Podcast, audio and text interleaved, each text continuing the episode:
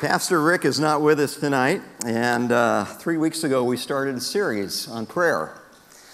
And tonight, in fact, last week, uh, we began looking at the Lord's Prayer. And Pastor Rick spoke last week on Our Father who art in heaven. And uh, what a great, great message it was. And tonight we're going to pick up the Lord's Prayer again. We're going to change the order just a little bit. Pastor Rick asked me to speak on Give Us This Day Our Daily Bread. And so, uh, just so that you know that you haven't missed anything, we've changed the order just a little bit.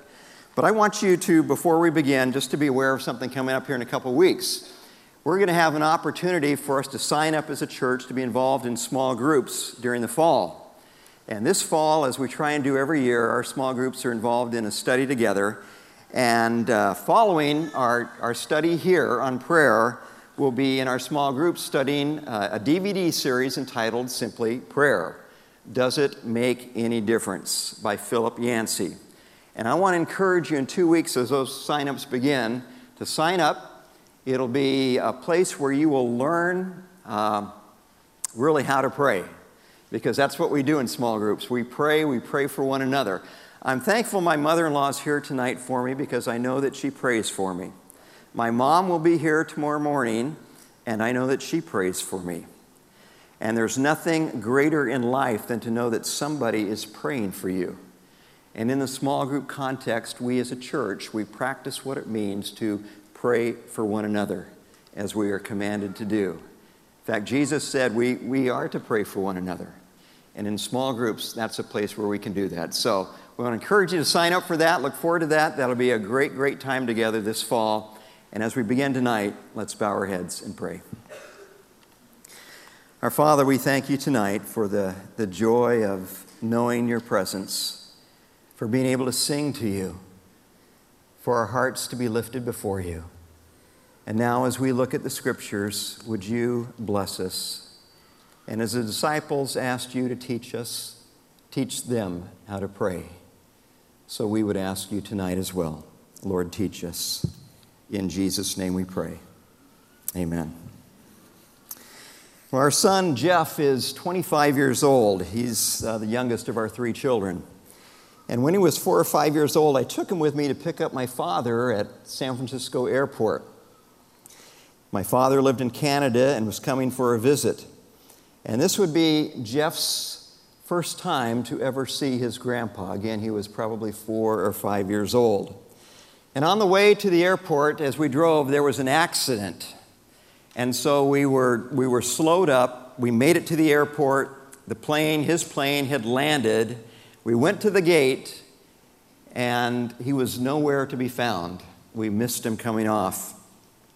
And as I stood there trying to determine what would be the best thing next to do. Jeff looked up at me, and here's what he said Dad, do you think we should split up and look for him?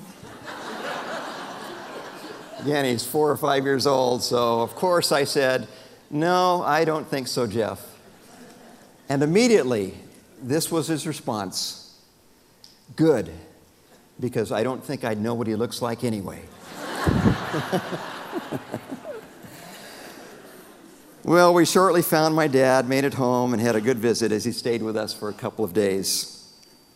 My father passed away five years ago on the 25th of this next coming month in August. And uh, sadly, between that visit, uh, where we met my dad at the airport, and his death, a period of nearly 15 years, our son Jeff uh, was with my dad only two other brief, very brief times. This is not the way it's supposed to be.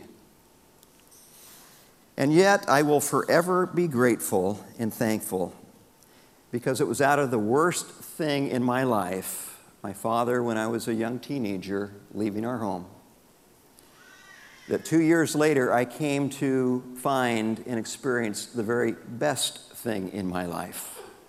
I lost my earthly father. But it was through that that I, I found my Heavenly Father. That was nearly uh, 39 years ago. And I found that though my earthly dad had essentially abandoned us, my heavenly father said to me, I will never leave you nor abandon you. And he, he never has. And he has made that same promise to you if you know him as your heavenly father. In fact, every day, every day, there is nothing greater on his heart than simply being with us. He longs to be with you and he longs to be with me each and every day. He longs for that relationship. He wants to fellowship with you every day. And that is what prayer is really all about. Prayer was the priority in Jesus' life, as we heard Pastor Rick a few weeks ago share with us. And there was nothing more important in his life than his relationship with his Father, his heavenly Father.